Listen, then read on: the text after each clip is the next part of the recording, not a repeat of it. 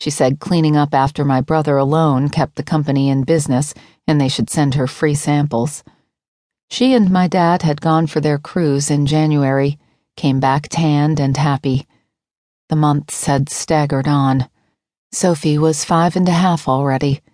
She got up on her own in the mornings, helped herself to cereal, and watched cartoons. She was going to see him like this. I should go into her room, pack her things, and drive away. We could move in with my parents and I'd find a job. Something, anything. I felt another jolt of anger when I remembered the interior design class I'd loved so much.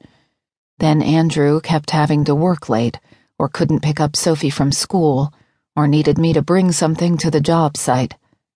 What was the point? I dropped out. He mumbled something, smacked his lips, and scratched at his stomach with lazy fingers. He'd wake up in the middle of the night and stumble to bed, his arm pulling me closer. The heat of his body would surround me so tightly I wouldn't be able to breathe. I'd stay awake for hours. What's wrong with Daddy? I startled. I hadn't heard Sophie sneak out of her bedroom. She was wearing pink pajamas, her hair mussed. She twirled one strand around and around. He's just tired. She walked closer, leaned over him, and sniffed. Then she looked up at me and whispered, He smells icky.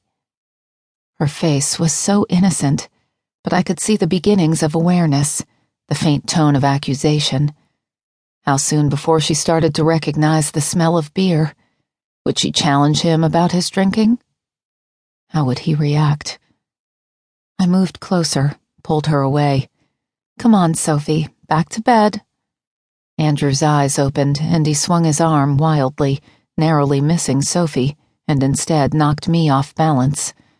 I fell backward onto the coffee table, then rolled off the edge. I lay stunned on the floor, sucking at the air. Sophie was beside me, hugging me tight. Mommy! It's okay, baby, I said when I could finally speak but each word made my ribs hurt and my back felt as though it had been snapped in half. I looked over my shoulder. Andrew was on his feet, his body swaying. What the hell are you doing? Daddy, stop! Sophie cried. You pushed Mommy! He stared at us for a moment, his eyes blinking, slowly. Sophie? He reached out and she cringed against me, his face pulled into a frown and he took a couple of steps forward. Andrew, I said, Andrew, please go to bed. He focused on me, and I held my breath. Finally, he spun around and lurched toward the bedroom.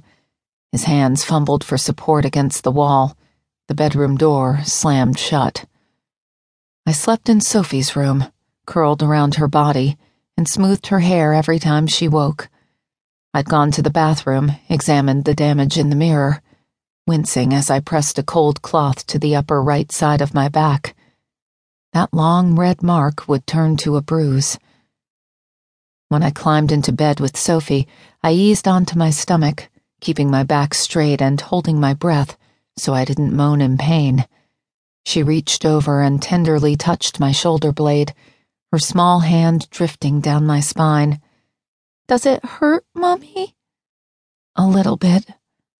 It was an accident, she said. He didn't mean to. He'll say he's sorry tomorrow. I choked back tears. My daughter, already making excuses for him. She'd learned that from me, I suddenly realized. She'd learned to forgive him. She wasn't even six. In the morning, I snuck out of bed while she was still asleep. He wasn't in our room. I found him in the kitchen pouring a cup of coffee. He lifted the carafe. Want one? No thanks. I sat at one of the bar stools around the kitchen island, the black leather stools he'd picked out, which I hated because they felt cold and were too masculine looking. We need to talk. I was jittery, had to brace my legs on the stool. He turned around with a heavy sigh. Sorry about last night. I didn't eat dinner, and the booze hit me too hard. We finished a job, and I wanted to celebrate with the guys.